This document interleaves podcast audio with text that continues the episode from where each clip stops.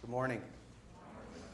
So, I happen to uh, have the pleasure of being on your branch email list, and so I get your meetings and I'm able to listen to your meetings. And I know that sometimes you will have a, a song played, and I thought, all right, I got to take advantage of this today. Because it fits, uh, I think it really fits with the day and with the message that the Lord's put on my heart. So, if you bear with me, I am going to play a song here. And while I play this, it's a simple hymn. I'm sure you've all heard it. It's called Take My Life and Let It Be. Beautiful hymn. Listen to the words, okay? Today is a day of consecration. Today is a day of dedication. And that can mean different things depending on where we're at in life for each of us, okay? So just contemplate where you're at today and ask the Lord to reach out to you this morning, okay? How does that song make you feel? It's okay to respond. Surrender. Good. Happy. Okay. Puts things in perspective. Anybody else? Hopeful? Keep going. It's okay. Praise. Praise. Amen. I can do better. I can do better. Trusting. Giving it all to God. Wonderful. Willingness. Willingness. Amen. Amen. I'm sorry? Peaceful. That was a very peaceful rendition of that song, too, huh? Anyone else? Submissive, right? Take my life and let it be consecrated, Lord, to thee. And it's easy to see why that topic would be on my heart today, right? I just had the opportunity to hold this precious, innocent child. And I'm not saying that just because he's my nephew, which I'm so proud of. so excited that I have a, a new nephew. I'm saying that because when the disciples were debating amongst themselves who was the greatest in the kingdom, what did Jesus do in response? The Word of God says he put a little child in their midst and said, This is the kingdom of God. Amen. And so I find myself this morning saying, How do I get to be like him?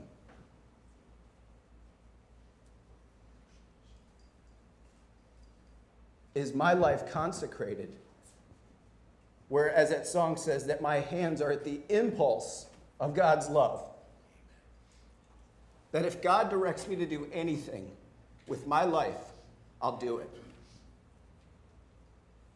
And so understand as I'm delivering this message today, I'm talking to myself first and foremost.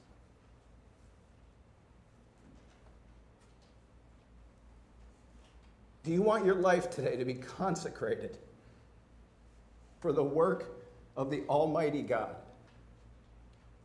Yes. I do.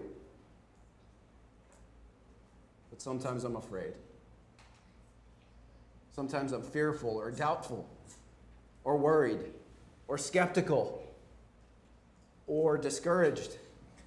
Who here has ever been discouraged? Raise your hand. Easy one, right? We can identify with that.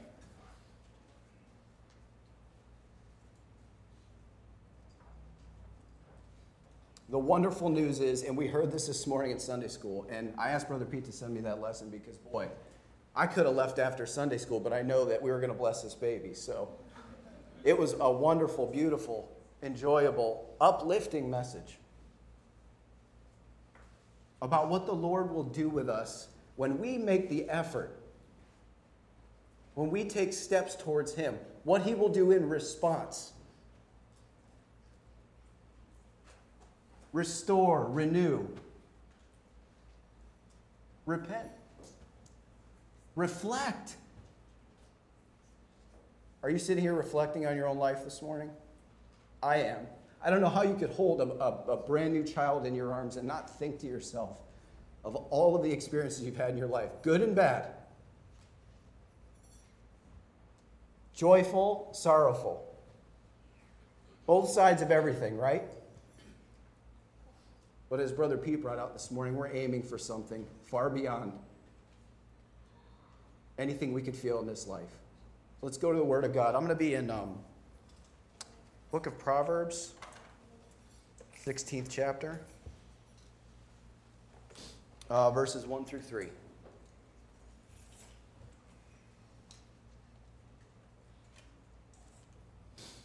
I'll just read these verses. The preparations of the heart in man, and the answer of the tongue is from the Lord.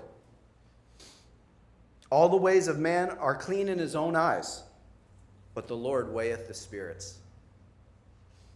Commit thy works unto the Lord, and thy thoughts shall be established. If we want to consecrate our, our life, everything that we are, everything that we do, everything that we represent, anything that we're able to do, where does it have to start?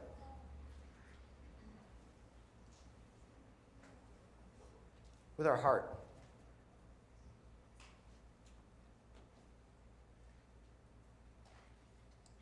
All the ways of man are clean in his own eyes. Isn't that the truth? we can think that we're doing everything right. I'm on the right path, and hopefully we are. But if our heart isn't set first on the Lord, we will trick ourselves into thinking that everything we want and everything we do is right. Do you believe that? Yes. Have you experienced that? Have you ever wanted something so bad? Brother Pete said it this morning about uh, as a young person, you want to get married, right? Want to find a mate. But he said this so beautifully. Unless you're married to the Lord first,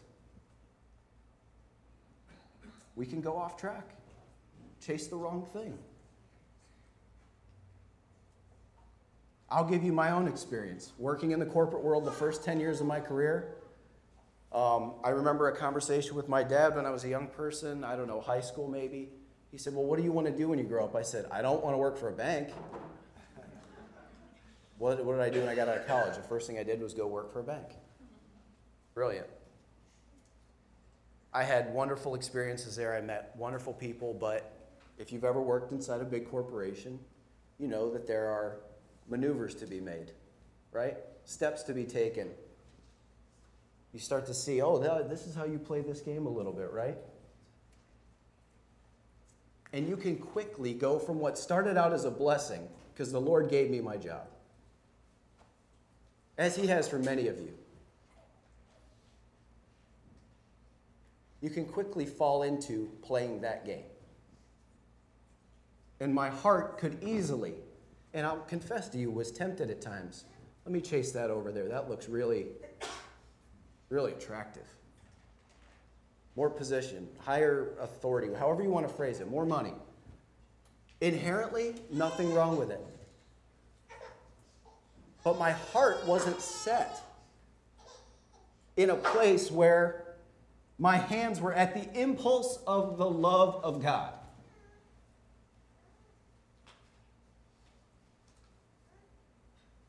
And that's where I want to be. And that's where I hope we will all find ourselves.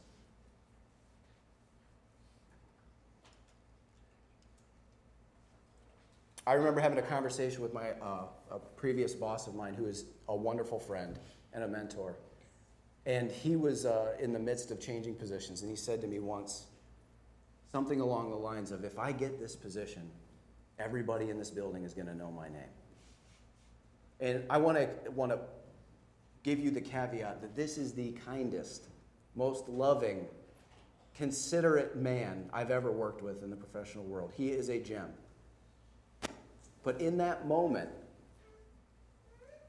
his heart was set on something that wasn't God. It was for his own gain. And that's okay because it happens, right?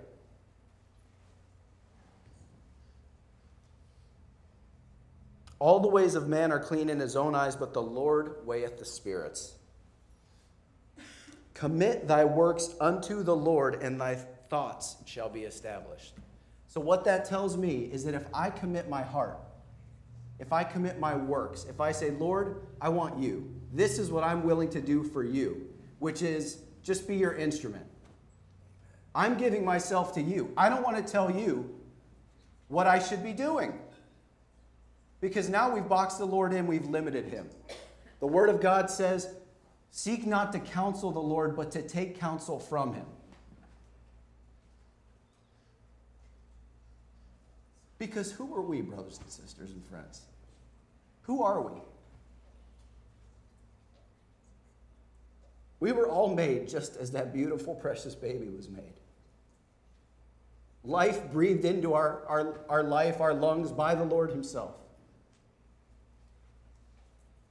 Guided throughout our lives, brought to a place, hopefully, where we've made a decision to surrender our lives to the Lord.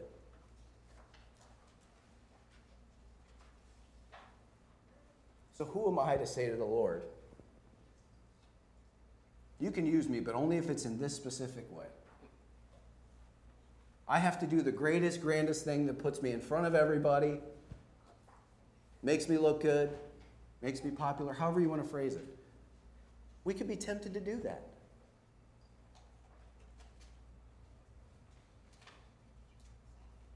But when we stop and strip ourselves back of all of those things, and say, Lord, let my life, my life, be your royal throne. That's the last line of that song. Just saying that makes me uncomfortable because I know my life. I know all of my shortcomings, most of them. My friends and family fill in the gaps for me when I'm forgetting some of them. Thank God. Thank you. But when I think for a second that the Lord would look at my life and choose me to do anything for Him, great or small, I think, how could that be? How could the Lord that created all of the universe, that sent His Son, that endured the suffering and the shame and the ridicule of the cross, and completed the work? on Calvary, as our brother said this morning. That God looks at me and says, I'll do something with you. My response should be anything you want, Lord. I'm just so happy that you love me. I'm just so thrilled. I'm so filled with joy, as we talked about this morning in Sunday school. I'm so filled with joy that I'll do anything. Great or small, seen or not seen. How many of you have ever talked to somebody in private and your soul was uplifted? Raise your hand. How many of you have ever had somebody tell you that they prayed for you and you could literally feel their prayers? That is just as much the work of the Lord than anything else you see or anything else you will experience in your life.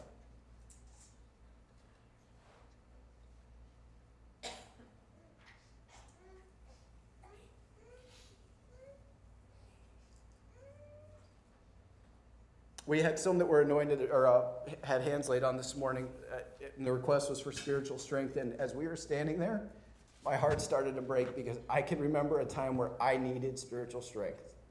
And I had empathy, and I went back to that, that moment this morning. Brothers and sisters, I was in such a rut that when I would come to church, I didn't want to talk to anybody. And I love talking. My wife teases me that I'm always the last person out of the building. And I'm not proud to tell you that this morning.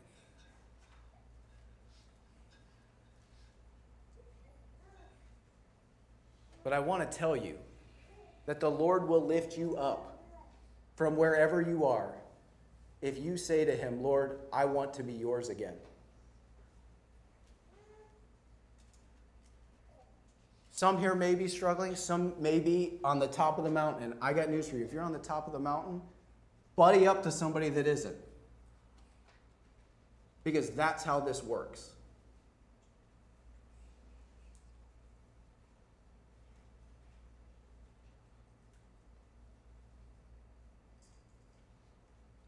We were at a camp out a few years ago, and I was going through this difficulty in my life, and I was just spiritually broken. And um, we were in a night meeting, uh, the choir had just finished singing, had a great time singing in the choir, and I had a moment where you ever been singing a song and you just stop, cut out, and listen to everybody else because it sounds so wonderful? That's what happened to me that night. We were singing a song, I Surrender All. And I, on my way back to my seat, I'm coming back to my seat, and this brother who has been a mentor to me, has loved me from the time I was a little kid, just grabbed me and threw his arms around me. He said, While you were up there singing, I couldn't look away from you. There was this light above your head, and I saw things being sucked out of your body and going out, out of the room. And I broke down and cried. You know why? Because that brother had no idea what I was dealing with. Zero. Zero. Because I had shut everybody off. And the God of heaven looked at me in that pitiful, broken state and reached out his hand to me. Said, I'm not done with you.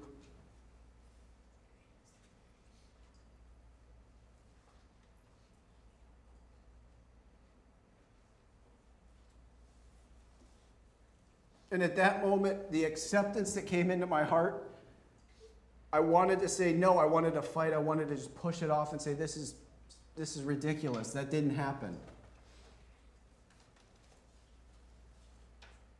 But the Lord began to recover me. As He does time and time and time again.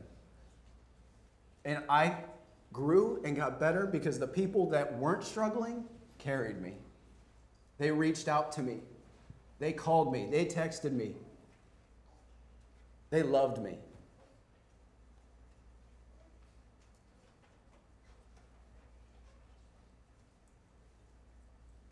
And we know from the Word of God, again, I'm referencing the Sunday school lesson here because I was, I was just captivated by it this morning.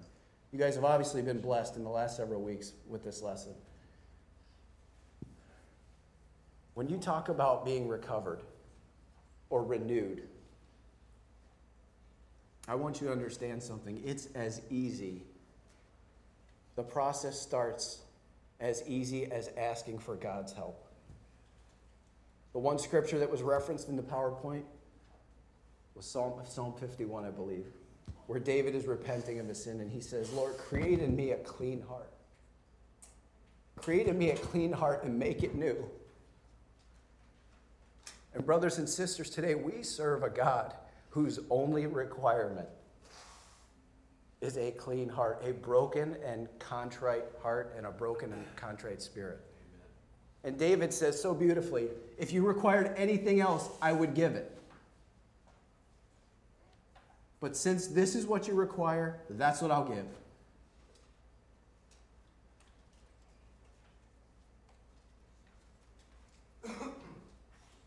That's the wonder, wonderful thing about the Lord. He doesn't look at us and say, Well, you're over here, you're over here, you're doing well, you're not doing well. I can work with these that are doing well, but those that are over here that aren't doing well, and I'm not saying this side of the room isn't doing well. I'm just, just making a point. None of that matters because he sees each of us individually, looks down at each of us individually, knows our heart, knows our thoughts.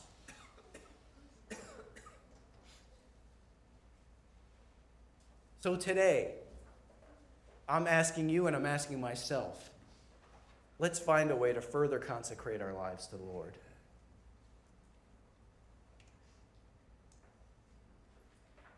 That if all you can do is pray for other people, I say that all you can do. There's a brother in my branch, Brother Emil DeMellis. You might know Brother Dino DeMellis. This is his father. Sister Noreen, his wife, jokes because every morning breakfast lasts almost two or three hours. Because after breakfast, you know what he does? He prays for each and every member of our branch. This man is sick beyond sick. He's physically struggling. And every morning, he breaks his heart for the people of God.